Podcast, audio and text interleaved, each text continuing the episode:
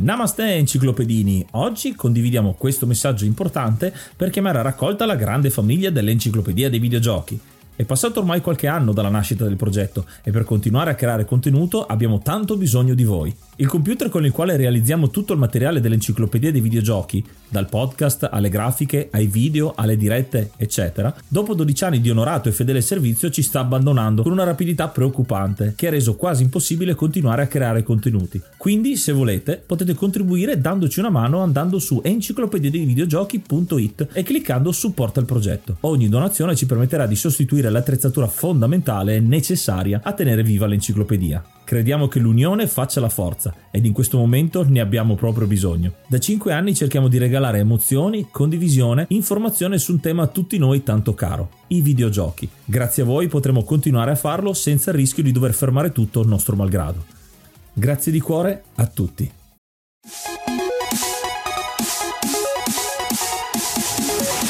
Namaste, io sono Ace e ti do il benvenuto ad un altro di questi episodi speciali che riguardano la nostra maratona per il terzo anno, il terzo compleanno dell'enciclopedia dei videogiochi, registrato ad aprile 2022. Questa è una maratona, un estratto delle 10 ore oltre di maratona eh, che abbiamo fatto con i nostri ospiti del passato, del presente e del futuro, eh, parlando di vari argomenti. Il tema generale era la creatività. Se vuoi ascoltarti e guardarti tutta la live completa, la trovi sia sul nostro canale Twitch che su quello YouTube.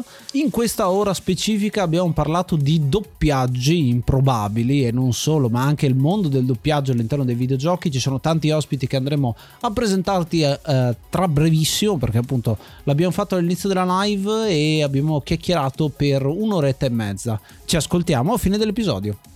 Allora, è un poliedrico youtuber esponente della corrente critica di YouTube eh, nel 2016. Uh, questo ragazzo ha progressivamente variato il suo prodotto con una creatività che secondo me è innata, eh, concentrandosi ultimamente anche sull'aspetto linguistico, ehm, che si concatena alla perfezione con la sua formazione professionale. Insieme a lui abbiamo parlato di Snatcher di Kojima, il mitico gioco Snatcher, te lo ricordi Marco?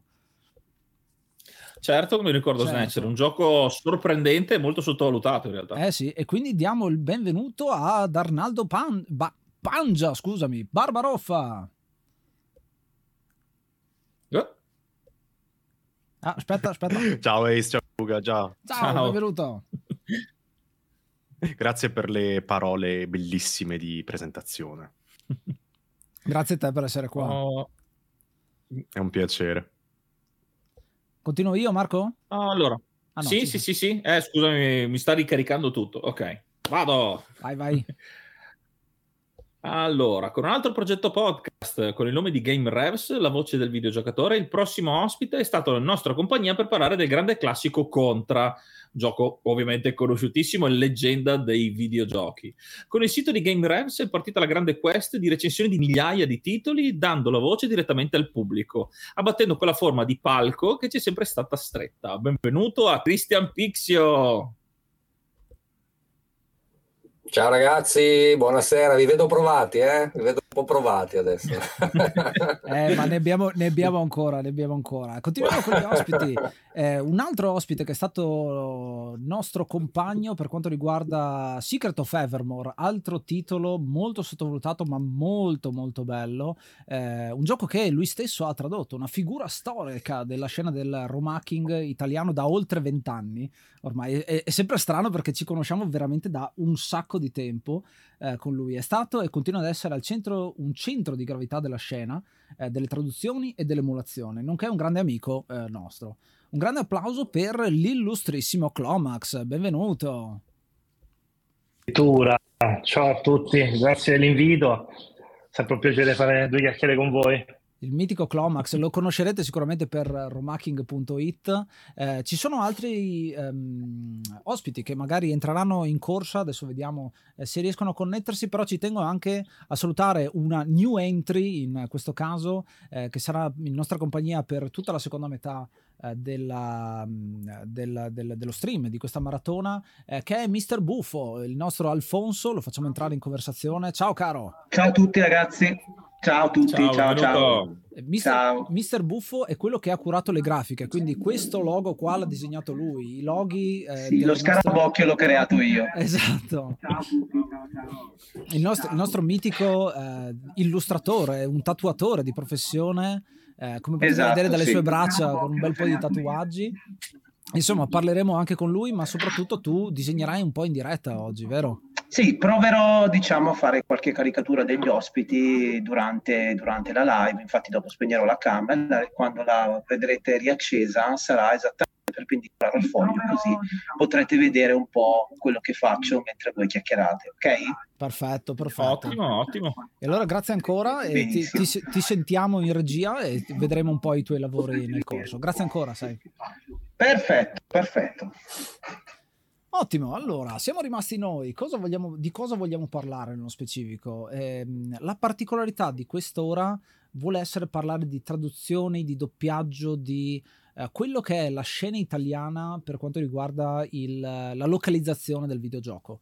Um, un aspetto molto importante dei videogiochi um, è quello linguistico, no? Barbaroffa, Arnaldo. Um, cosa ne pensi tu del proporre e del localizzare un videogioco a livello generale proprio? Innanzitutto, nel corso degli ultimi anni anche su YouTube si è parlato tanto di localizzazione to cure, proprio in generale. Pensiamo alla, uh, no, alla localizzazione di Evangelion per Netflix che ha sollevato un polverone. Diciamo che um, il traduttore, così come l'interprete simultaneo, è quello che si becca sempre uh, la colpa. Ecco. Secondo me, quello che si dimenticano spesso i fan e gli appassionati sono le condizioni in cui lavorano i traduttori e anche gli interpreti, ma adesso parliamo di localizzazione, quindi i localizzatori. Tante volte, questo è un classico, nell'esempio per esempio della localizzazione di Final Fantasy VII dal giapponese all'inglese, parliamo del 1997, è uscito il gioco se non ricordo male, quindi parliamo del 96, eh, tante volte i traduttori si trovano delle tabelle di Excel con delle battute e basta. Quindi ora non parlo, non parlo giapponese, non posso fare esempi, però immaginiamo eh, la battuta di The Last of Us con la chitarra che eh, Ellie dice non so giocarci. Perché? Perché il traduttore sa che si dice non so eh, suonare, giocare. No, chiaramente no. Spesso si lavora con delle risorse molto molto molto limitate, con dei budget molto molto limitati, quindi in linea di massima io saluterei agli sforzi di tutti i professionisti del settore che spesso lavorano in un mercato molto molto inquinato, con tanta uh, concorrenza non preparata, eh, con budget, tempi e risorse risicatissimi. Detto questo, eh, la traduzione è assolutamente è qualcosa di essenziale, è necessario. Tante persone, io mi, mi, batto sempre per dire guardiamo le cose in lingua originale anche con i sottotitoli, però effettivamente alcune persone preferiscono il doppiaggio, preferiscono eh, la traduzione, l'adattamento, quindi sì, serve per rendere più appetibile eh, il sì. gioco. E questa situazione appunto di poche risorse, in un certo senso, delle traduzioni e del doppiaggio dei videogiochi, li ha fatti anche diminuire. Io mi ricordo c'erano mo- molti più giochi che venivano localizzati in italiano. Eh, al di là del fatto la traduzione proprio effettiva del gioco, quindi anche la scrittura, ma proprio il, il doppiaggio. E addirittura c'è stato un po' come la crisi, un po' come la crisi dei videogiochi, la crisi del doppiaggio del videogioco in italiano, con degli esempi che troviamo anche spesso come eh, da prendere in giro del, di produzioni a basso costo, purtroppo che hanno veramente stabilizzato un, uh, un settore veramente che comunque la traduzione italiana è all'altezza, cioè, abbiamo veramente dei doppiatori di, eh, di, di, di calibro e quindi è un, veramente un peccato. Parlando di, hai citato uh, Final Fantasy VII eh, per la precisione, la traduzione giapponese-inglese e questo sta benissimo perché Clomax è, ha curato, comunque ha seguito molto la traduzione che è stata invece dall'inglese all'italiano. Eh, ci vuoi raccontare qualcosa di quell'esperienza? In realtà no, io l'ho visto da dietro le quinte, i traduttori eh sì. di Final Fantasy VII sono i, i, i Sadness, I Sadness esatto, sì c'erano state un po' di diatribe a suo tempo tra i vari gruppi su chi doveva tradurlo. Eh, in realtà loro hanno fatto un lavoro più che discreto. E quello che diceva prima Arnaldo era assolutamente vero, cioè la traduzione, dalla traduzione di Final Fantasy VIII in poi si è incominciato a tradurre direttamente dal giapponese, ma il 7 era ancora, eh, parlo dell'edizione in francese, in tedesco e spagnolo, tradotto dalla traduzione in inglese che già di per sé non era, non era delle migliori, nome delle magie, nome degli oggetti completamente cambiati, la fedeltà è venuta praticamente dopo, dopo il successo del 7 che è stato il, uh, il capitolo probabilmente più venduto.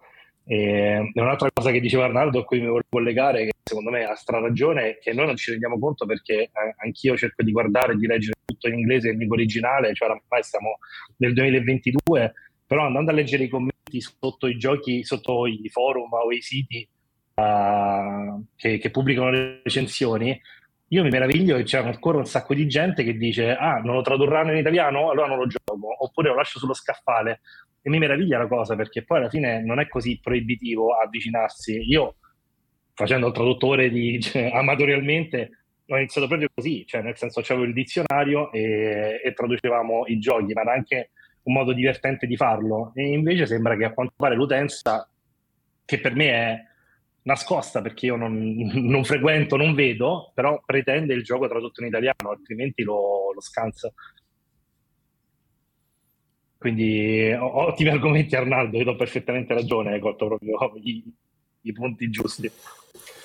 Sì, davvero un peccato perché giochi poi invece che sono stati riscoperti più avanti, magari anche di più. Faccio l'esempio, la saga di Super Robot, uh, Super Robot Tyson, Super mm-hmm. Wars che eh, è negli anni recenti che è stata fatta una versione localizzata in inglese. Prima era tutto in giapponese e grazie anche alle traduzioni eh, fatte siamo riusciti a giocarci prima in inglese e poi anche in italiano. Quindi il brutto è che sia un fattore proprio determinante, eh, parlando dell'inglese, perché ovviamente il giapponese è impensabile per chi non, non lo sa. E volevo chiedere a Cristian, secondo te appunto il mancato, eh, la mancata traduzione di alcuni titoli e mi ricollego anche a quello che diceva Arnaldo, il, il, purismo, tipo quel gioco va giocato in lingua originale perché magari in italiano perde. Secondo te eh, è vero? Hai qualche esempio che giocheresti in, in, lingua originale o comunque è più comodo averlo in italiano magari anche a discapito della qualità? Beh, tu conta che io so molto bene l'inglese, l'ho dovuto imparare per lavoro, quindi io non ho mai giocato un titolo in italiano in vita mia, quindi se, sono la persona sbagliata probabilmente a cui chiede a fare questa domanda. Però è anche vero che secondo me, appunto, come diceva anche Clomax, eh, siamo nel 2022, comunque in questo mondo di globalizzazione bisogna comunque adattarsi, ragazzi, bisogna comunque pensare, pensate anche soltanto ai titoli di Rockstar, che sono sempre usciti soltanto in inglese, e sono dei best seller alla fine, quindi e la gente comunque ci gioca e, non, e non, non, non, mi sembra che ci sia un grosso problema e anzi io non sono un grande fan ad esempio di Red Dead Redemption o di GTA però ad esempio ci gioco con mia figlia perché lei lo tratta un po' come Minecraft no? quindi prende i cavalli, li porta nella stalla fa queste cose qui e, ehm, però effettivamente il doppiaggio in inglese è pazzesco cioè, è, io avrei realmente paura di vederlo tradotto in italiano perché? perché prima di tutto comunque i nostri doppiatori, come diceva anche Arnaldo, sono bravissimi, sono veramente eccezionali, però costano. E in un paese, in un paese come l'Italia, che storicamente è stato, eh, può, magari anche Clomax lo può sapere, è stato molto, è stato molto, molto dedito all'hacking, alla pirateria, insomma, secondo me è passata un po' quella voglia anche di investire sul nostro mercato. Quindi in un, in un certo senso preferisco giocarlo in inglese anche per sentire effettivamente l'idea originale, quello che gli sviluppatori avevano pensato, come l'hanno fatto, come l'hanno doppiato. Secondo me è un...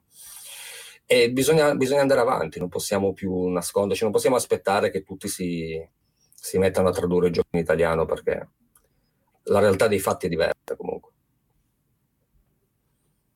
Non so, Clomax, forse ti ho citato. Ma i numeri, sono, i numeri, sono, diversi perché molti parlano ma non, non, si rendono conto di quali sono le vendite in Italia. Cioè, I primi posti in classifica noi abbiamo, abbiamo, FIFA, abbiamo Call of Duty, cioè certi giochi che richiedono veramente una traduzione per poter essere compresi appieno, un gioco di ruolo, un'avventura un po' più eh, con, con, un bel po' di, di dialoghi e di testi. Eh, non, non vende poi tantissimo, insomma, eh, una traduzione fatta bene non costa poco, un, un doppiaggio costa veramente, veramente tanto. e di conseguenza le, le case produttrici devono fare, devono fare una scelta. Però qua i discorsi sono veramente tanti perché in alcuni casi mh, ci sono veramente giochi di nicchia che sono e rimarranno in inglese a meno che qualcuno, qualche anima via non si mette lì e come facciamo noi e, e, e lo traducono, ma più per divertimento che, che per la gloria o per, per il guadagno. E, però ecco, dicevo che ci sono dei, ci sono dei giochi che invece non, um, nel senso vengono tradotti, ma vengono tradotti male perché vengono tradotti di fretta o quelli, quelli, sul cellulare sono veramente una cosa scandalosa, cioè sembra veramente che l'hanno messi dentro un traduttore automatico. Eh, però tuttora ci sono molte traduzioni anche di, di, di giochi indie che non, non, rendono minimamente giustizia e infatti vengono rilasciate patch correttive. No, ma tu eh. guarda anche Ah, scusami Arnaldo, se, se vai pure, non, non, ti preoccupare. No, io pensavo anche al discorso di, che ne so, Netflix, Amazon, anche con i sottotitoli. No, non so se avete, l'avete notato. Sembra che siano ormai fatti da un'intelligenza artificiale, perché non c'entrano più niente neanche con quello che dice il personaggio. Veramente eh, sembra la deficienza artificiale in questo caso. Però tu hai detto anche di giochi non tradotti bene. Io mi ricordo, ad esempio, un Heavy Rain, per dirne uno a caso, uh-huh. che era tradotto, ragazzi, e quello sì che me lo sono giocato in italiano perché volevo sentire il buon uh, Pino Insegno che, quando parlava. E lì ragazzi veramente era da brividi, però forse uno dei pochissimi casi recenti. Eh. In realtà mm, penso che sia una cosa interessante, Christian, che tu abbia citato Pino Insegno, che è un doppiatore professionista, un attore, um, perché volevo mettere un'altra pulce nell'orecchio dei nostri ascoltatori e di tutti quanti voi, cioè la questione doppiaggese. Mm. Um, ora, um, è chiaro che non possiamo saper parlare tutte quante le lingue, ehm, quindi i giochi in giapponese che fai li giochi assolutamente in giapponese, tanto più che sono spesso già JRPG, eh, quindi ingiocabili. No, non se può fare. Però, ecco, niente vieta che io, Yakuza, me lo gioco tranquillamente in giapponese con i sottotitoli e tutte le scritte in, um, in inglese in italiano, quel che è. Perché secondo me dà sapore, dà sapore sentire anche l'accento dei diversi personaggi, no? la, la, la cazzimma de, dei personaggi con la Yakuza. Tu hai citato Red Dead Redemption 2. Quello è un gioco molto bello linguisticamente, addirittura proprio stasera l'ho ricomprato per PC perché era in sconto, l'ho giocato per PS3 e PS4, ma... E l'idea era appunto di portarlo magari in live per far vedere linguisticamente come eh, parlano i cowboy, che parlano in modo sgrammaticato, no? Ecco, io rabbrividisco al pensiero di Red Dead Redemption 2 in italiano, in doppiaggio, con il cowboy che dice Ehi amico, ti riempio di piombo, quando invece è tutto biascicato in inglese. Però d'altro canto ci, ci troviamo veramente davanti a un, a un impasse linguistico, perché che fai? Lo traduci in dialetto? In Texas si parla più pugliese o più romano? Che... Eh. Sarebbe interessante vedere una cosa alla Simpson, però poi dai un sapore diverso, rendi Red Dead Redemption 2, visto che stiamo facendo questo esempio, una cosa comica.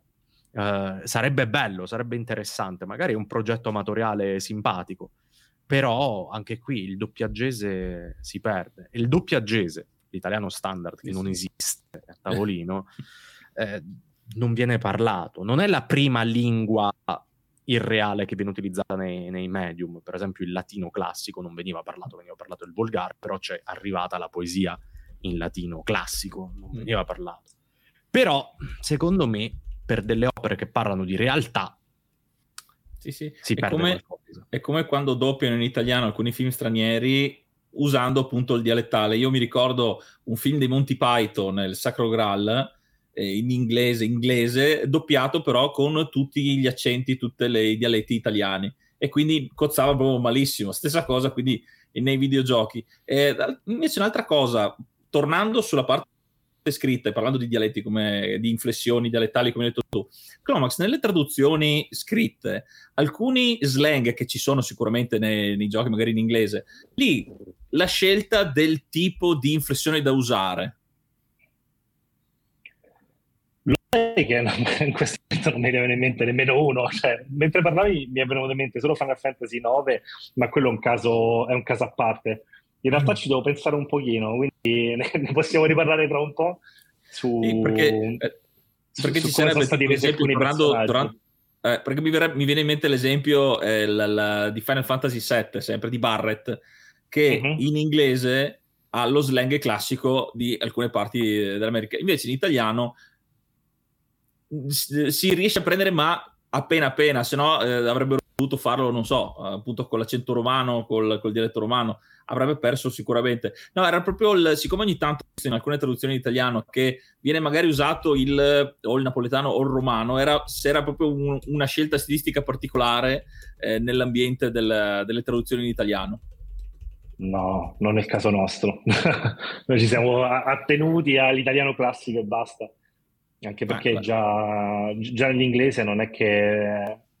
Ecco, magari l'unica cosa che mi viene in mente è personaggi particolari, ad esempio i pirati, ci è capitato di tradurre che hanno un linguaggio un po' più, un po' più grezzo, sputazzano, scatarrano e quindi fanno, fanno cose del genere, oppure ci stanno delle, delle cose in rima, quello sì. Però mh, no- penso che non abbiamo mai adottato un dialetto per tradurre um, un determinato personaggio, non, l'altro- non che io ricordi. Tra l'altro hai citato i pirati, che si potrebbe fare una discussione Mhm. lunghissima sul fatto che il piratese in realtà è completamente inventato, cioè i pirati non hanno mai parlato in questa maniera, ma tutto deriva da un attore che una volta in un film parlò in quella Mhm. maniera lì.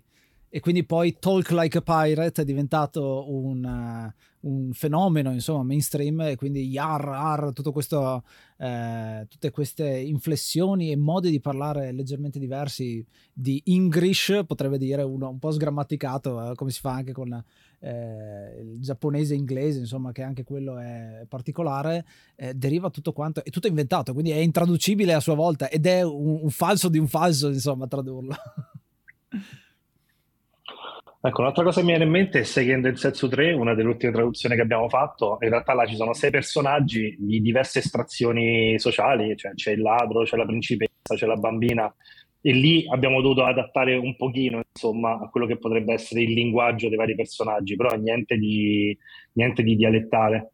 E comunque noi ci basavamo su una traduzione amatoriale in inglese perché ancora non c'era quella ufficiale e, e chissà com'era quella in giapponese. Cioè, immagino che ci sia stata un minimo di differenziazione tra classi sociali, insomma, però chi può dirlo?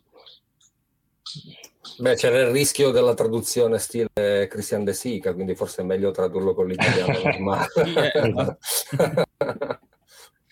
Sì, Sì, visto che anche in Giappone hanno tutte le inflessioni anche dai ceti sociali, cioè chi è più importante parla in una certa maniera riferendosi a chi è più basso, più alto, in grado, quindi diventava davvero, davvero complicato. Quindi Anche se, non lo so, io spezzerei una lancia a favore del... Mi piacerebbe vedere un po' più di coraggio, perché in fin dei conti la traduzione è sempre riscrittura, l'adattamento è sempre riscrittura.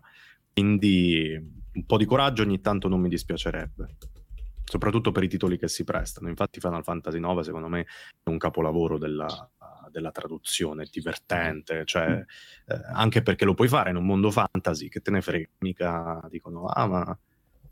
Cioè, Erciogobo, che te frega?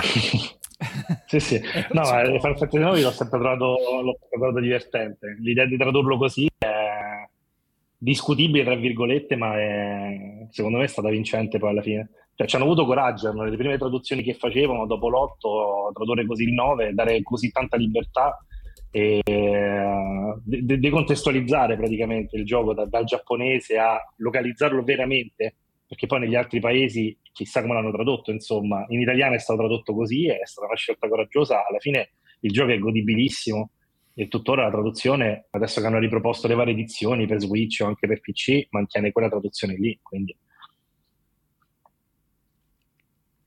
Insomma, tante altre tante cose che riguardano il doppiaggio, la traduzione, la localizzazione.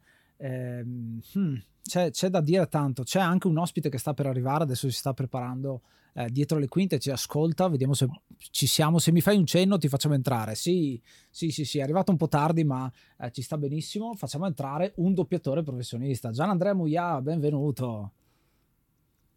Grazie, ciao a tutti tutti, scusate il ritardo e scusate anche l'impostazione poco professionale, ma come potete vedere sono negli studi di Intel che abbiamo finito molto tardi le riprese della quarta stagione, ma è un piacere essere qui, ciao a tutti.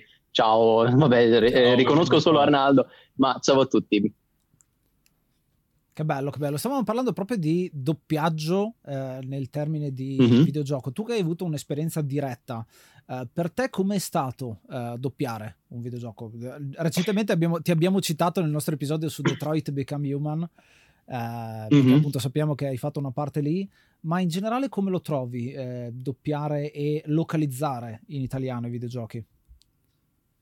Allora, localizzare è, un, è, una grande fatica. Io sono molto amico di Fabio Bortolotti, alias Kenobit, che oltre a essere un musicista molto eclettico e particolare, è anche appunto un traduttore videoludico, ehm, che mi spiegava le varie difficoltà nell'adattamento per, per quanto riguarda la localizzazione dei videogiochi, perché a volte ti arrivano veramente chili e chili di file, di testo, ma sparpagliati, a volte non sai chi dice cosa e e risponde a chi in quale situazione. A volte quella è la complessità dell'adattamento videoludico. Um, per quanto riguarda invece il doppiarlo, sarà perché sono un millennial che è cresciuto con i videogiochi, prima, prima esperienza con il, il, l'Amiga il Sega Mega Drive, da lì non ho mai smesso. Io quando vado a lavorare a un videogioco, io so qual è la sua destinazione, so a chi arriva e so Uh, essendo un videogiocatore, che cosa mi piacerebbe sentire, riesco anche a capire più facilmente determinate frasi, in che contesto vengono utilizzate, magari per un tutorial magari per spiegare specificamente al giocatore in una maniera diegetica cosa deve fare o come può fare determinate cose. Quindi, uh, oltre a essere per me bellissimo poter essere parte del mondo che amo, oltre a quello del doppiaggio, intendo proprio quello video, videoludico, è anche un modo per me per riuscire a um, restituire un po' di più sia dell'interpretazione che proprio diciamo del game design dal punto di vista audio.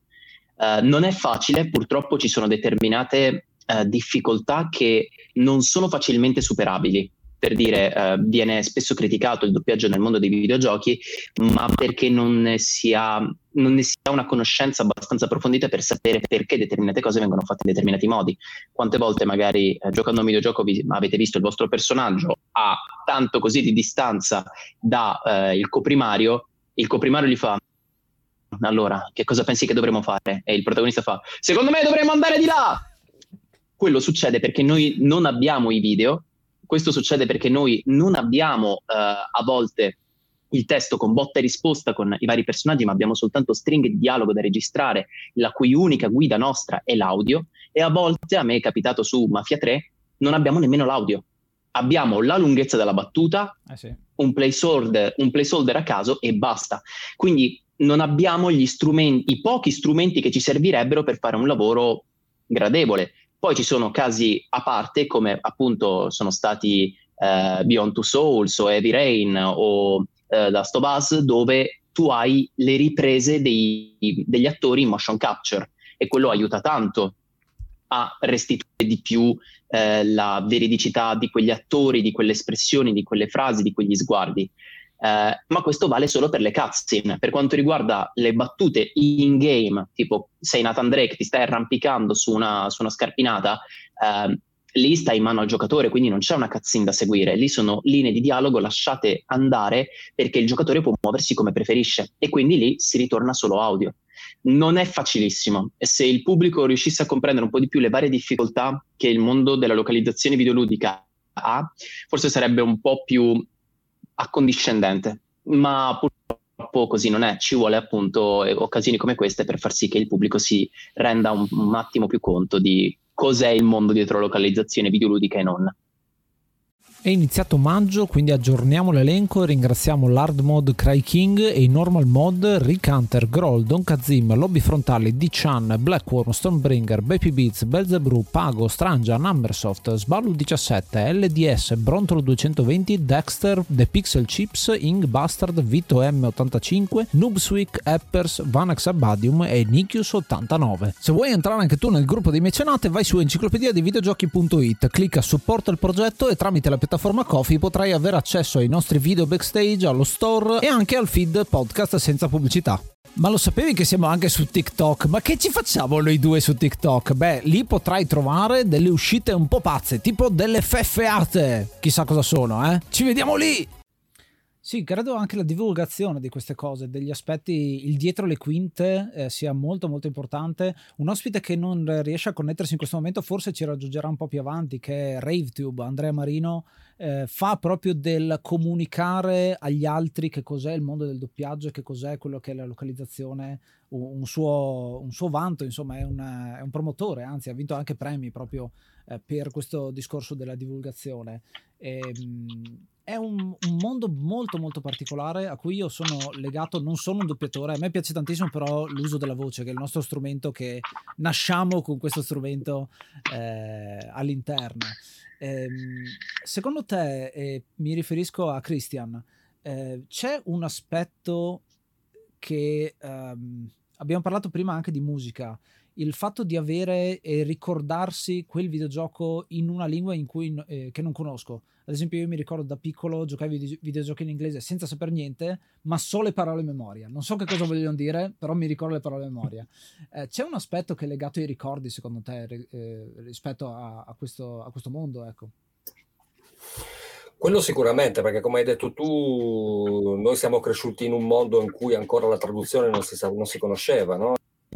Non, non, esistevano, perché su NES, Amiga, Mega Drive, su queste cose qui, non c'era neanche il pensiero probabilmente di tradurre in italiano. Guarda, l'ho scoperto anche recentemente, che ad esempio soltanto Maniac Mansion è stato l'unico gioco per NES effettivamente localizzato in italiano. Quindi per noi era, era proprio normale così. Quindi tu sapevi che dovevi, ma era la stessa cosa quando io ascoltavo la musica, come dicevamo magari anche già in passato. No?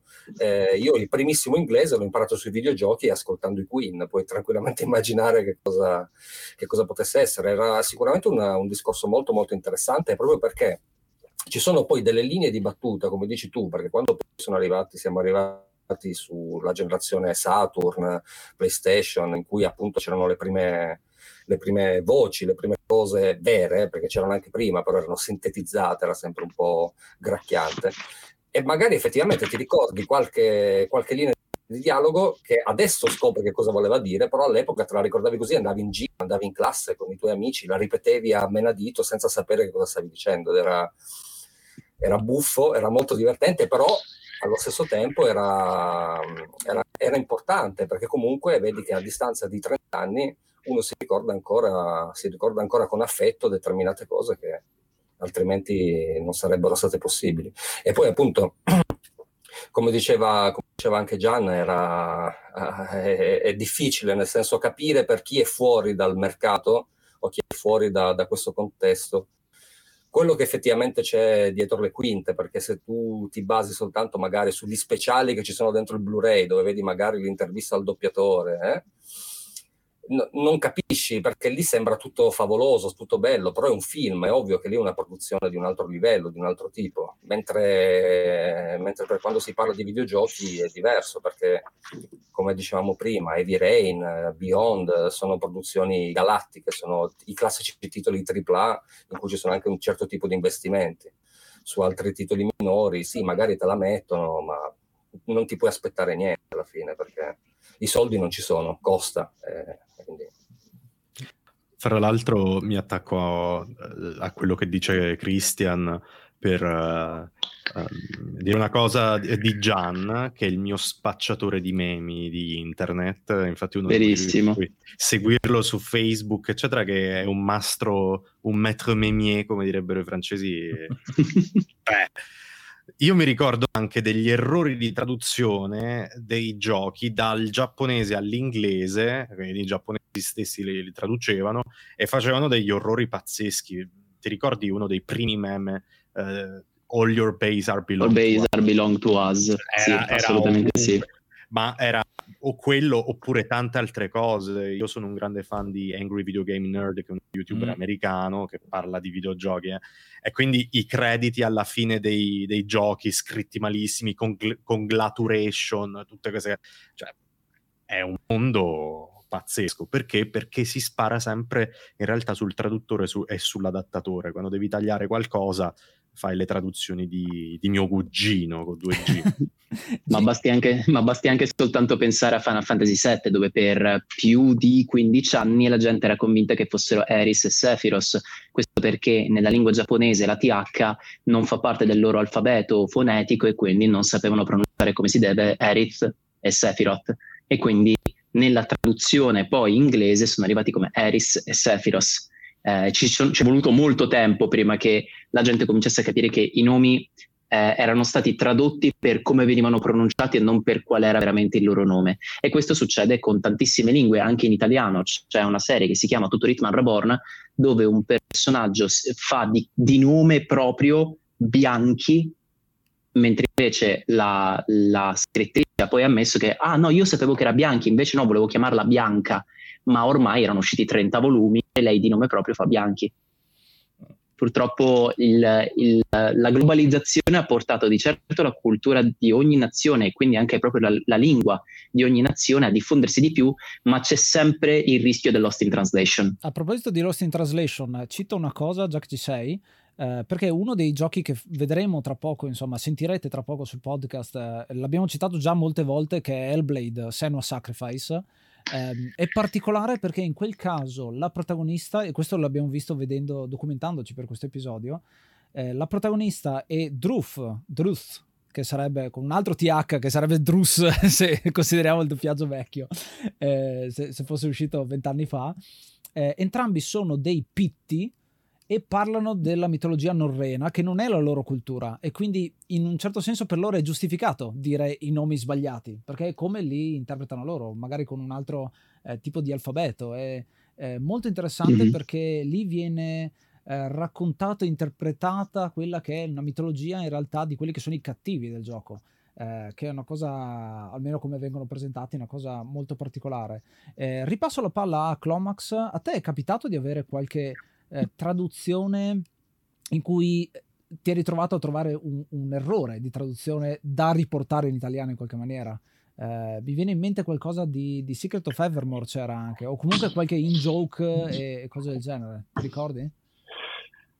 Allora, la maggior parte ca- dei casi erano errori di battitura, l'abbiamo trovato pure con Ombra in diverse traduzioni, ma anche in Mario RPG ed era un, um, erano semplicemente dei, dei typo, typo, niente di che. In realtà ci sono delle traduzioni dal, dall'inglese all'italiano probabilmente che hanno fatto dei danni maggiori, tipo quella di Wild Arms per PlayStation 1, c'era un enigma che andava risolto in un certo modo, eh, dovevi, sì. dovevi posizionare dei libri in un modo, era stato tradotto male, ma lì è stato proprio un errore del, tradu- del traduttore, quindi bisogna sparare al traduttore perché in inglese è corretto. E, e, tu non potevi andare avanti nel gioco, cioè sì. il gioco ti diceva di fare una cosa, tu la facevi e quindi devi provare tutte quante le combinazioni per poter andare avanti. Quindi sì, ci sono dei casi, la maggior parte dei giochi che abbiamo tradotto noi erano per Super Nintendo e veramente a parte Typo non, non c'erano molti errori. Anche in Mystic Quest me ne ricordo, me ne ricordo un paio di, di, di parole scritte male, ma alla fine dal contesto si riuscivano tranquillamente a capire. Mystic Quest che era il era un, un, Final Fantasy era, era sbaglio era un Final Fantasy ribrandizzato per l'Occidente sì sì facciamo chiarezza io Mystic Quest per Super Nintendo è quello è Final Fantasy USA in Giappone USA in sì. Giappone e in Europa mi sembra che era Final Fantasy Legend, una cosa del genere? È perché io ho giocato un Mystic Quest su Game Boy Pocket quando avevo tipo 7 ah, anni. E quello è un'altra cosa ancora. Quello è un'altra cosa ancora. Sensu, che è stato tradotto Mystic Quest in Europa e Final Fantasy Legend in, uh, in, in America, ad esempio. È perché appunto in questo Mystic Quest c'erano i Chocobo, quindi sì, ti, sì. ti giuro ero confusissimo perché i Chocobo in realtà sono, sono, stati disegnati, sono stati ideati da quello che ha fatto la serie Mana sostanzialmente. Uh, Kyoishi, Ishi, una cosa del genere, mm. che adesso è finito in Nintendo alla Grezzo a fare remake di Zelda fondamentalmente. Quindi la serie Mana non, non c'è più il suo creatore, la stanno portando avanti altri. Però sì, è quel Mystic Quest lì. Io volevo fare una domanda a Gian, visto che hai detto delle difficoltà che spesso ci sono nel, appunto, nel mondo del doppiaggio con eh, non abbastanza materiale per interpretare al meglio le frasi, eccetera. c'è stata una cosa particolarmente difficile o la difficoltà maggiore anche proprio nei, nei testi con il riadattamento in italiano eh, di alcune frasi? Hai, hai trovato particolarmente difficoltà eh, a gestire una particolare traduzione, un doppia- particolare doppiaggio, scusa? Mm, allora, non mi sono mai occupato dell'adattamento di prodotti videoludici. L'unico adattamento su cui io abbia lavorato ufficialmente è per la serie animata di The Legend of Vox Machina. Uh, per quanto riguarda il mondo videoludico, invece, è naturale quando vai a doppiare un personaggio un po' più importante, um, comunque sentire la battuta in inglese, magari anche la battuta in inglese proprio su copione a lato, e quando per dire ho doppiato Spider-Man Miles Morales, quando ho fatto Miles, c'erano determinate frasi che dicevo, qui è un chiaro riferimento a questo, qui è un chiaro riferimento a quello, tipo in uh, Borderlands, mi pare, o in Homefront, non mi ricordo, c'era a un certo punto, sento Tizio, come out and play, e dico, raga, questa è una eh. chiara citazione ai Guerrieri della Notte, a The Warriors. Io, in quanto doppiatore, posso farlo presente, poi sta al direttore assumersene le responsabilità. Uh, mi è successo molte volte magari di sentire un meme, un riferimento cinematografico, per dire in Spider-Man, in Spider-Man Miles Morales c'è un momento in cui lui fa cool, cool, cool, cool, che è una citazione a The Community. Quindi ho detto ragazzi questa è una citazione ad Abed di The Community, in italiano come è stato adattato con fico, fico ficata, vi va se manteniamo quell'adattamento così è una citazione chiara, anche localizzata?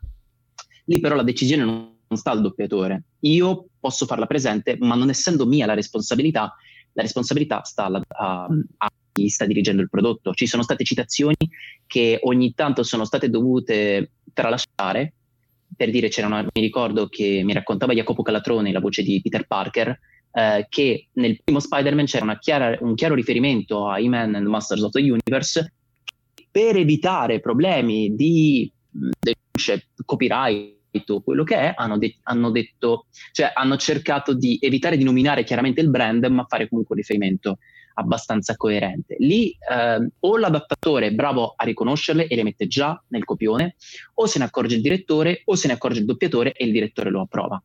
Purtroppo alcune cose vengono perse, alcune cose non sono traducibili, tipo in Mass Effect 2, quando vai a scandagliare i pianeti, tu puoi andare su Urano e eh, sondare Urano, solo che in inglese c'è proprio probing Uranus e se lo rifai c'è il computer di bordo che fa sul serio comandante?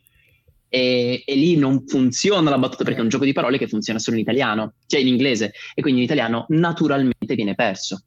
E ci sono cose che per quanto tu possa essere um, geniale, stupido perché le due cose vanno di pari passo in un mondo creativo come quello dell'adattamento dialoghi secondo me e, e diciamo con una certa creatività inventiva determinate cose non puoi essere fedele letteralmente e o le ignori o trovi una maniera un po' più astrusa eh sì. per renderle. In, in Vox Machina per dire avevo trovato un momento in cui compariva un personaggio eh, con una proiezione astrale e un personaggio gli va incontro e gli fa uh, but uh, did you die? E lei fa no no it's an astral projection e il personaggio gli fa your ass what? Perché il personaggio è molto scemo. Io in italiano l'ho resa con ma sei morta? No, no, è una, pro- è una proiezione astrale, un prolasso astrale.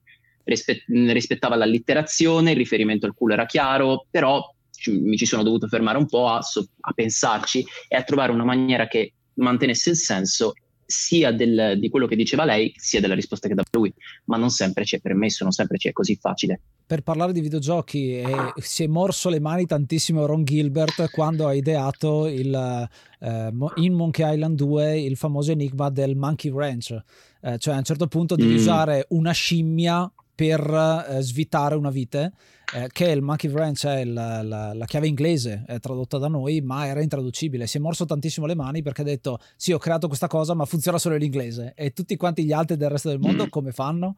Infatti, è uno degli enigmi su cui io personalmente, quando ho giocato a eh, Monkey Island, mi sono trovato bloccato a quel punto perché non sapevo come proseguire era difficile trovare il, il collegamento, devo prendere la, la, la, scimmia e usarla, proprio perché è, fu- è fuori da ogni schema.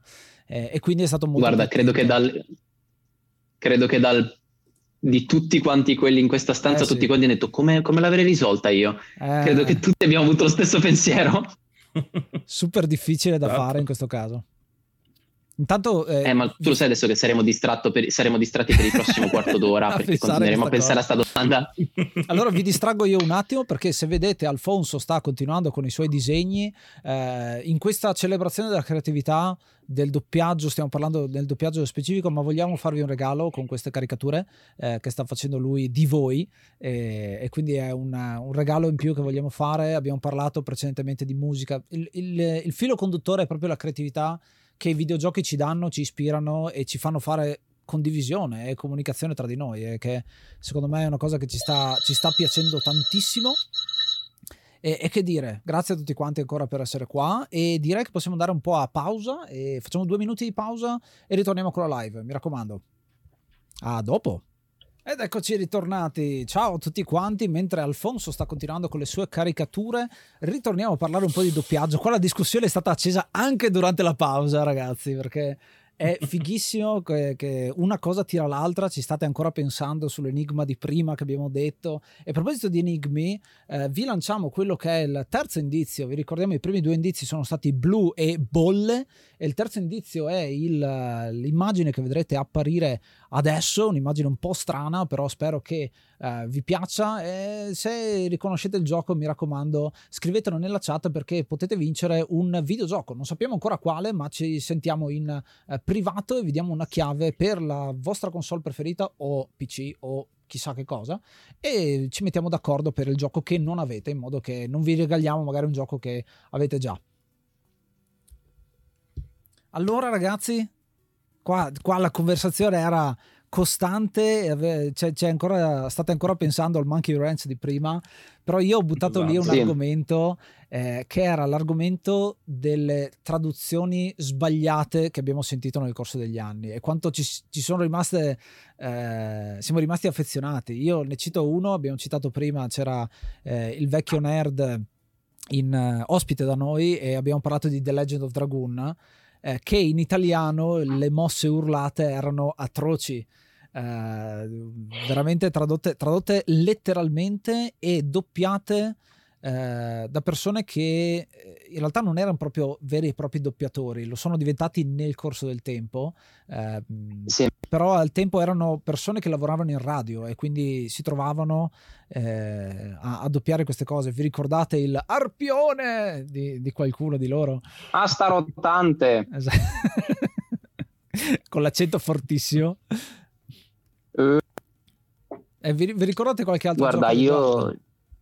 Uh, guarda, io mi ricordo il primo Ape Escape dove c'era il professore che parlava in Veneto, mi pare, e faceva no, no, correte tutti e due, e se questo va qui e questo va lì. Poi, infatti, una cosa di cui mi ero reso conto è che questo succedeva con i giochi PlayStation 1 in particolare, mentre per i giochi per PC spesso e volentieri andava un attimo meglio. Se pensiamo a Baldur's Gate 2, Warcraft 2, Warcraft 2 che secondo me è il più grosso cielo lungo due metri del mondo del doppiaggio, perché se voi andate sulla pagina di Antonio Genna, che è un po' la Wikipedia del doppiaggio, e andate a cercare la pagina di Warcraft 2, c'è semplicemente scritto personaggi, tutti Marco Bazzarotti. Li ha fatti tutti Batman. e ha fatto un ottimo lavoro. Ma appunto, tanti doppiaggi per PC erano fatti molto bene. Tanti doppiaggi PlayStation 1 vedi appunto, ehm, appunto uh, Ape Escape, Legend of Dragoon, il primo Hitman, uh, sai, Siphon Filters con chi si proteggerà dalle forze del male? Noi! Con, con la tizia romagnola. E più che altro era quello, era gente che non faceva il doppiatore di professione o l'attore di professione, ma era gente presa lì e buttata dentro. La cosa più preoccupante era che ogni tanto ci mettevano anche proprio degli stereotipi abbastanza razzisti, tipo la missione a Chinatown di Hitman, raga, è roba gravissima. Ci segnalano anche Tenchu sì, per PlayStation film... tra i vari giochi. Anche? Tenchu mm. il primo Tenchu era doppiato veramente a, li- a livello terrificante. Sì, è un po' anche come quelle operazioni commerciali che prima citavo come videogiochi, in questo caso anche come film.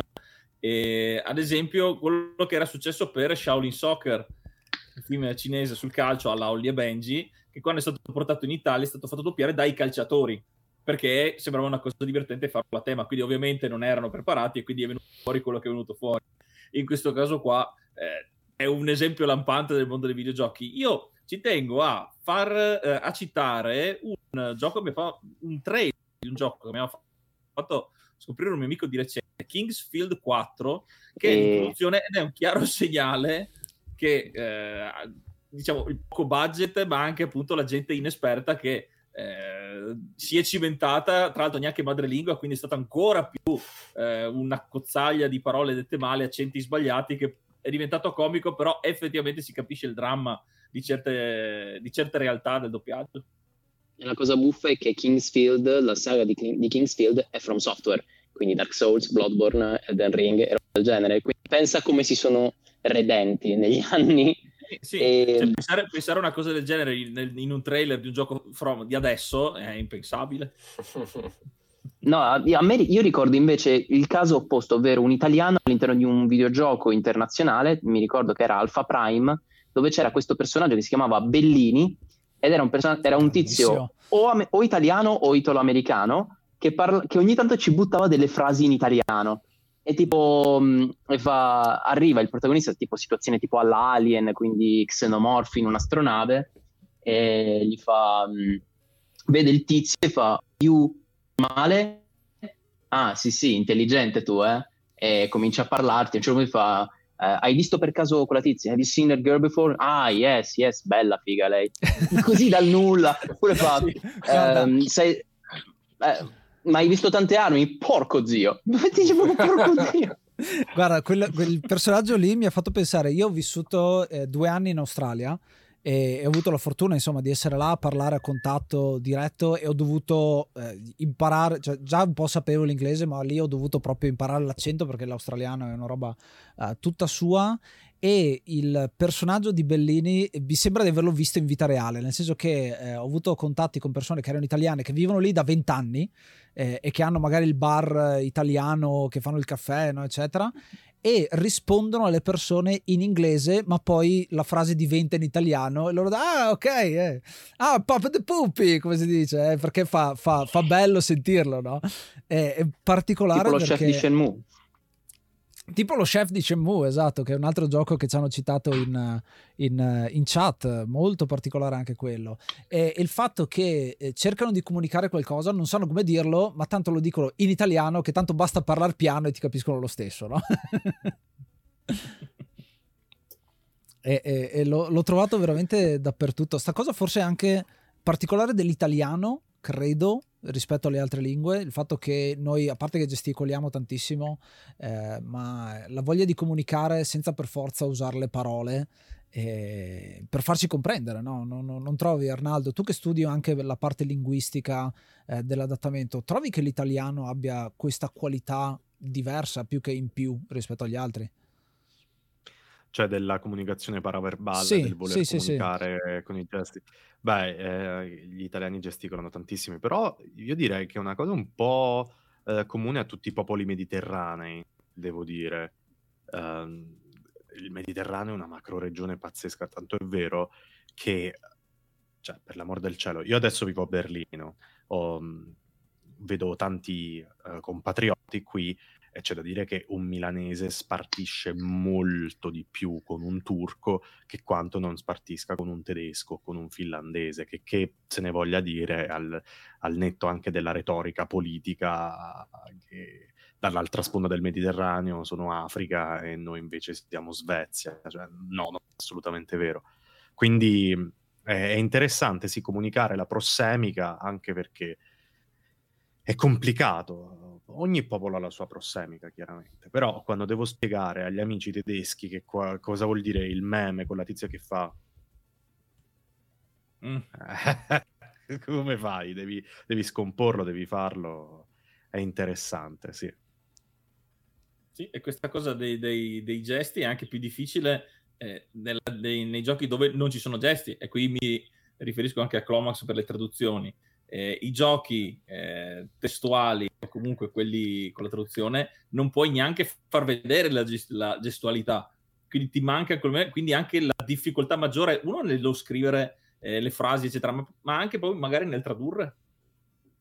Ma tanto gesticoliamo solo noi italiani quindi non, è, non, è, un problema legato, legato ai giochi No, vabbè, i problemi, cioè nel senso io rimango affascinato a sentire Gianni perché il mondo del doppiaggio a me è una cosa veramente che non ne sono completamente all'oscuro, ma quello che facciamo noi è, è pieno di difficoltà, non soltanto nei, nei, gesti, ma anche come diceva prima Arnaldo nel contesti o è veramente difficile, soprattutto noi che facciamo giochi vecchi, riuscire a capire il contesto anche, anche soltanto giocandolo o che cosa stanno provando i personaggi in quel momento quindi anche perché poi noi estraiamo tutto senza ordine, quindi in pratica sono frasi così alla rinfusa ed è veramente, veramente un casino. E invece sai che cosa mi è venuto in mente? Mi è venuto in mente, l'abbiamo tradotto un personaggio che parlava con un forte accento ed era un personaggio di Super Mario RPG e parlava in tedesco, cioè parlava un inglese tedesco, quindi con tutte le, le Z e le V del caso,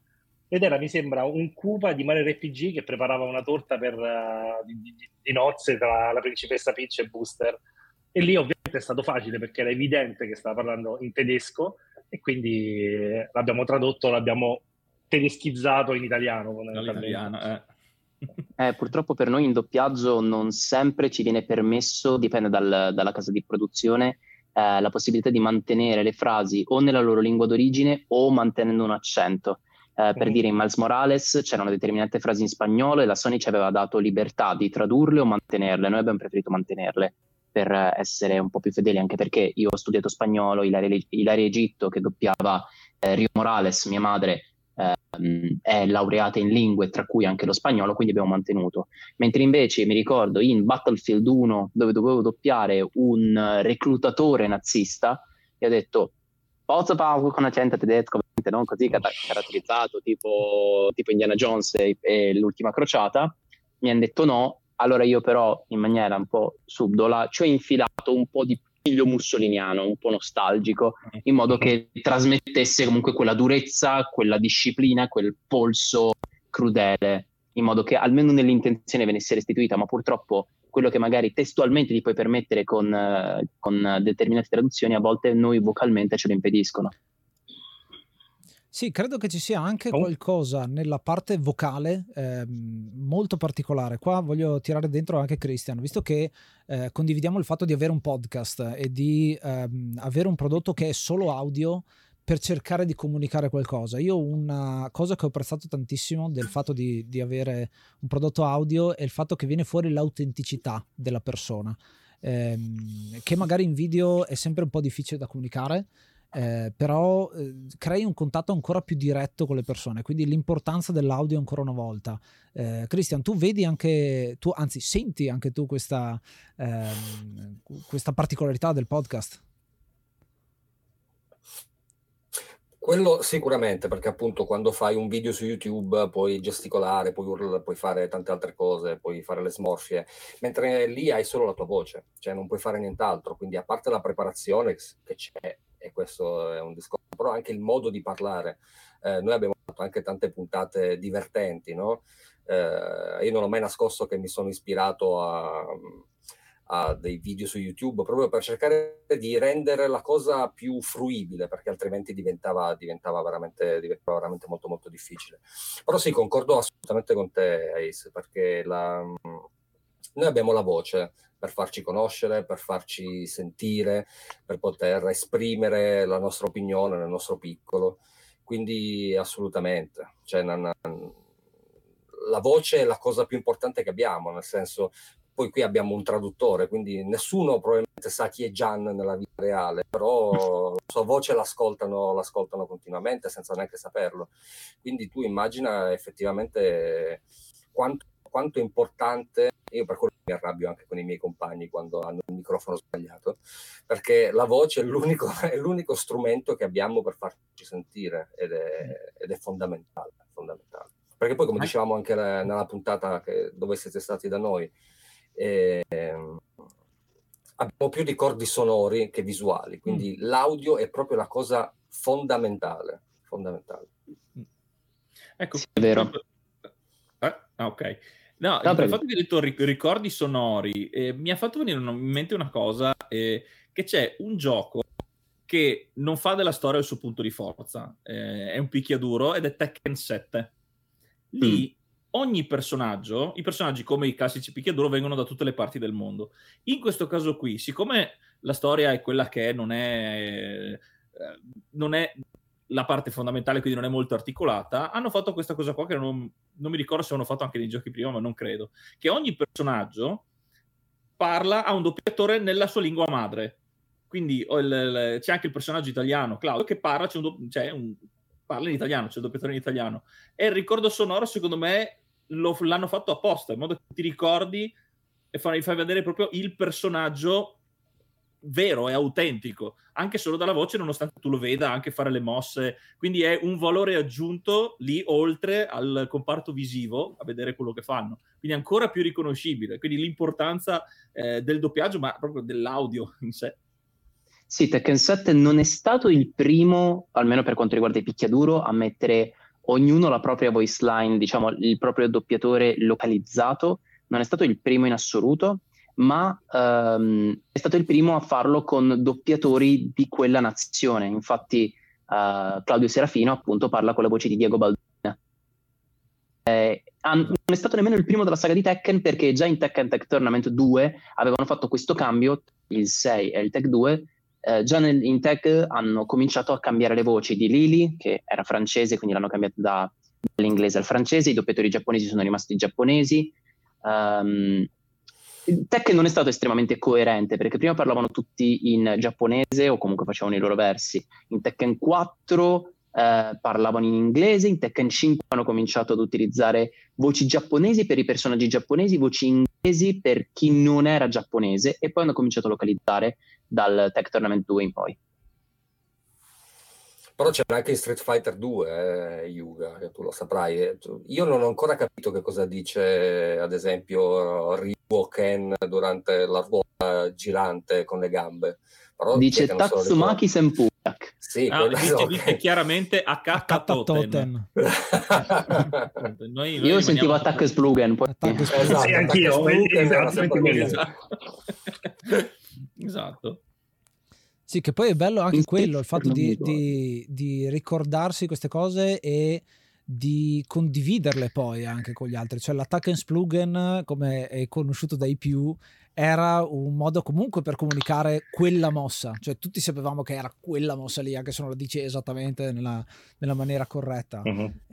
questa cosa, soprattutto quando c'era una eh, limitazione tecnica eh, inizialmente perché non si riusciva a riprodurre la voce in una certa maniera era esilarante, anzi eh, ci sono dei ricordi e, e, e, questa è un'altra cosa che eh, è molto particolare del, del, del doppiaggio, comunque della, della, parte sonora, è che se io parlo con una persona dall'altra parte del mondo che abbiamo vissuto lo stesso pezzo d'arte, chiamiamolo così, videogioco, ma anche film, ma anche altro, abbiamo delle, dei ricordi diversi. Uh, ad esempio, io ho parlato re- abbastanza recentemente di Die Hard con un ragazzo americano e io e lui abbiamo dei ricordi diversi. Eh, per me è trappola di cristallo ancora, nonostante Die Hard sia eh, sempre, sempre, stato quello, eh, però fino a quando, ehm, quando, abbiamo cominciato a ricordare Bruce Willis, io avevo in testa la voce di Bruce Willis, che per me è quella, e invece lui ha la sua voce di Bruce Willis, che è quella della, dell'attore originale. E questa eh, particolarità abbiamo un, un, ricordo in comune, ma non al 100%, eppure riusciamo a condividerlo lo stesso, che è una cosa fighissima secondo me. No, vi è successo anche a voi, che ne so, su eh, cosa c'era su, su sul, a parte l'attacco in Splugen c'era un altro famosissimo di una volta eh, di, di, di, di, questo, di questo Oddio. genere. Oddio. A me la maschera di Crash Bandicoot, che però ah, non so sì, che sì. cosa diceva. Urrugda, Ugaduga, sì. Bulgda, ho sentito un po' di tutto. Non c'è nemmeno stata mai una dichiarazione ufficiale parte di Naughty Dog su che cosa dica effettivamente. Questo è un'altra come il mistero delle tre conchiglie in Demolition Man, non lo diranno mai. esatto. Non lo diranno mai. Non lo diranno mai. Beh, eh, lì è appunto, lì si parla di vera e propria Lost in Translation, ma perché tra gli anni 70 e i fine anni 90, eh, siccome era molto difficile in Italia recuperare una copia in lingua originale di un prodotto, si prendevano molte più libertà in fase di adattamento. Io uh, spesso e volentieri al, nei, nei, licei durante le autogestioni, in alcune fiere del fumetto, portavo una mia conferenza che si chiamava appunto Lost in Translation, facevo vedere uh, determinate differenze, approfondimento appunto sul mondo del doppiaggio e portavo un paio di esempi, tra cui Batman di Tim Burton, dove facevo vedere la scena dove Jack Nicholson, nei panni di Joker, uh, va al raduno della mafia carbonizza un suo, un suo rivale, un altro mafioso, dopodiché manda fuori tutti e parla con la salma carbonizzata. Lì l'adattamento italiano si è preso tante libertà, ma arricchendo la scena senza snaturarla e renderla anche più facilmente fruibile spe- a uno spettatore meno attento. Eh, proprio perché tanto gli adattatori dicevano: Vabbè, ma chi mi verrà mai a rendere conto di ciò? Perché al tempo era impensabile recuperare una copia in lingua originale in Italia, era molto più difficile. Anche Robin Hood, un uomo in calzamaglia, è un esempio che porto spesso. Robin Hood, un uomo in calzamaglia che sulla mano chi lo ama? Perfetto. È considerato fuori dall'Italia il peggior film di Mel Brooks. In Italia è, sal- è stato salvato dal suo doppiaggio Vedi. perché erano riusciti a impreziosire uh, il film con il suo doppiaggio senza esagerare come magari nel primo hot shot. Nel primo hot shot c'erano tante battute fuori, fuori coglione aggiunte a caso. In Robin Hood, un uomo in calzamaglia, alcune erano state aggiunte, ma per un preciso tempo comico. Tipo, banchetto reale, arriva Lady Marion. Lady Marion eh, scende e c'è in originale tutti quanti c'è un piccolo voce a un certo punto c'è uno che si avvicina le fissa il decolleté e fa Lovely Crystal ovvero umorismo inglese, ovvero non c- lei non ha nessun diadema al collo, però lui fa finta che ce l'abbia per guardarle le tette. Non arriva. In italiano, come è stata resa, lo sappiamo tutti, arriva voci fuori campo che fanno arriva Lady Marion, che grazia, che eleganza, che bocce. Tempo comico, voce fuori dal coro e lì arriva la battuta. Come anche eh, il, il momento in cui lei arriva, il principe Giovanni le presenta lo sceriffo di Rottingham, ma lì e solo lì, non so per quale motivo, forse per un errore per far ridere del doppiatore o per scelta del direttore, solo in quella volta invece di dire lo sceriffo di Rottingham, il principe Johnny fa ah, Lady Marion avete già conosciuto il nostro stimatissimo sceriffo di Rottingham senza nessun motivo. E almeno le prime tre volte in cui lo guardi non te ne rendi conto, non te ne accorgi. Però... Smerdino. Ma infatti era un po' questo quello che forse ho detto in pausa perché in realtà l'argomento è talmente bello che ne stiamo parlando in modo spontaneo. Um, quando stavo dicendo del fatto che forse rimpiango un pochino i tempi di cui parli tu, per cui per motivi tecnici ci si poteva spingere un po' di più. Um, perché um, quello che si dice sempre quando studi traduzione, come ho fatto all'università, si fa riferimento sempre ad un modo, secondo me, invecchiato un po' male, un po' sessista, che però te la dice bene di come, secondo i traduttori, la deontologia della traduzione. Cioè la traduzione è come una moglie, può essere bella o fedele. L'ideale sarebbe che sia bella e fedele, ma se puoi averne solamente una, quale scegli? È meglio averla bella piuttosto che fedele. E, ehm, e io, cioè, francamente sono d'accordo, anche perché la fedeltà, che cosa vuol dire? Tu, nel momento in cui riscrivi qualcosa, perché stai traducendo, puoi anche riscriverla meglio rispetto all'originale. E infatti quello che eh, il caso di Robin Hood, uomo in calzamaglia, è un ottimo caso. Fra l'altro, per esempio, Nicolas Cage è anche un, un altro esempio, secondo me, che va va fatto un plauso alla bravura de, del doppiatore perché eh, effettivamente sì, in lingua originale Nicolas Cage è molto diverso rispetto alle sue versioni uh, doppiate in italiano, per cui tante volte, sai, meme all'inizio degli anni 2010 su internet, Nicolas Cage, Nicolas Cage, che cane, che cane, dico, ma a me sembra che reciti bene, ho ascoltato in inglese, ah, ah. eh, Keanu Reeves e Schwarzenegger che hanno ricevuto delle voci non indifferenti che, che hanno fatto arrivare a noi italiani una versione distorta della bravura di quell'attore. È normale, da un lato abbiamo Alessandro Rossi e Schwarzenegger, Eddie Murphy con Tonino Accolla, sì, ma abbiamo avuto tanti attori americani che sono stati impreziositi, Adam Sandler stesso, Uh, ci sono tantissimi pers- attori americani che grazie al loro doppiatore italiano hanno meritato molto di più, altri invece che l'hanno pareggiato. Giancarlo Giannini per me su Jack Nicholson fa un lavoro incredibile, Carlo Valli su Robin Williams, ho rivisto Patch Adams qualche settimana fa, giusto, giusto in, quella situazione. Lionello. A caso. Oreste Lionello con, eh, con Woody Allen. Sono tantissime, ci metteremo veramente tutta la notte a elencare i tanti doppiatori che hanno impreziosito o ci hanno regalato tanto eh, sui vari personaggi che hanno seguito nel corso dei loro decenni di carriera. Eh, io ho trovato proprio l'aneddoto, mi ha fatto ricordare una cosa del genere con eh, il videogioco quello di Max Payne Mm, ha un doppiaggio italiano fatto, molto ben fatto, molto ben scritto. Una volta ho provato però a eh, fare come avete detto all'inizio, a, a giocarlo in lingua originale per cogliere magari eh, l'essenza più noir, quindi l'idea. Non l'ho apprezzato magari come avrei potuto, ma perché per un plauso del doppiaggio in italiano, perché era fatto talmente bene che mi è piaciuto più quello, poi vabbè, al di là che fosse familiare. Quindi tante volte anche la, la, la fortuna dei giochi tradotto in italiano è anche quella, perché hanno, hanno, un doppiaggio fatto veramente bene. E quello, per quello mi dispiace che eh, non sia più tanto localizzato il doppiaggio dei videogiochi in italiano, che una volta era molto di più, come dicevamo. Mm-hmm. È una questione di costi, lo sapete tutti bene, tanto quanto se non più di me.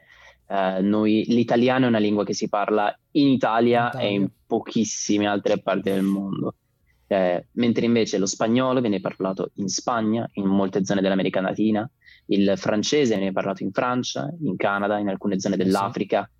E quindi diciamo che nell'ottica delle localizzazioni principali, ovvero spagnolo, francese, tedesco, russo, italiano, l'italiano è l'ultimo della fila ed è un costo veramente tanto alto. E lì ci va tanto della volontà dello sviluppatore e la, la voglia di supportare dell'acquirente. Sì, questo è anche un, uh, un, prodotto di quella che è la globalizzazione del videogioco, perché se andiamo indietro nel tempo e parliamo di anni 90 in cui l'Amiga dominava il, il comparto europeo, eh, c'era il Multi 5 e il Multi 5 funzionava perché? Perché in Europa quelle erano le cinque lingue eh, e quindi sì. l'italiano era decisamente più in voga proprio perché eh, in un contesto più piccolo ovviamente diventa più grande. Se tu allarghi al mondo la, la, la cosa, eh, effettivamente ci, ci, ci, ci, siamo persi un po' per strada eh, per questa cosa.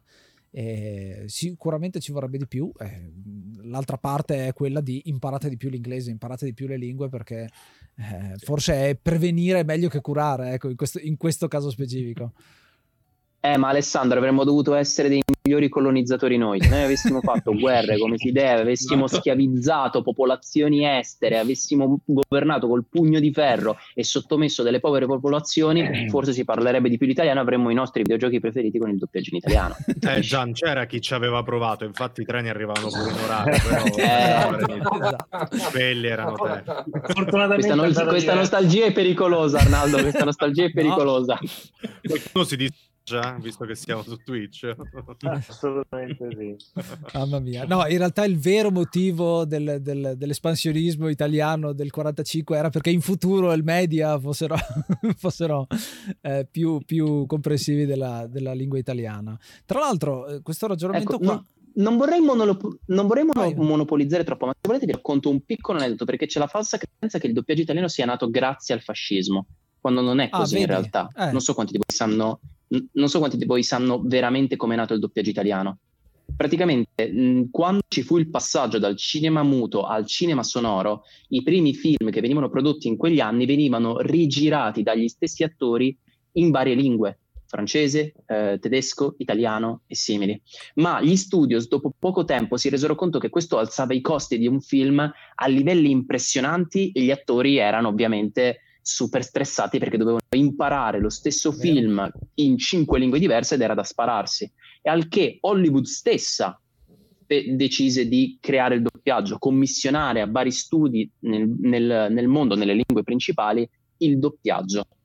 Poi ovvio lo studio luce durante il fascismo accentua ancora di più questa cosa, ma nacque così. Infatti Stanley e Ollio parlano con l'accento inglese perché i veri Stanley e Ollio, i primi film che arrivarono in Italia, avevano la loro vera voce con il loro vero accento e poi in fase di doppiaggio italiano i film successivi venne deciso di mantenere quell'accento perché li aveva più comici. Sì, credo ci sia anche una, una sottile differenza tra il tradurre qualcosa in italiano per renderlo più fruibile e tradurre qualcosa in italiano perché è importante che sia italiano, capito? È il, l'importanza della lingua più che del far fruire un contenuto, cioè diventa quasi più importante la lingua stessa eh, e il fatto che alcune traduzioni che ci derivano dal, dall'epoca del fascismo sono state tradotte ma in realtà poi non si sono più utilizzate perché è più facile dire il termine originale. Il computatore c'era una volta per dire computer, il, P- il PC.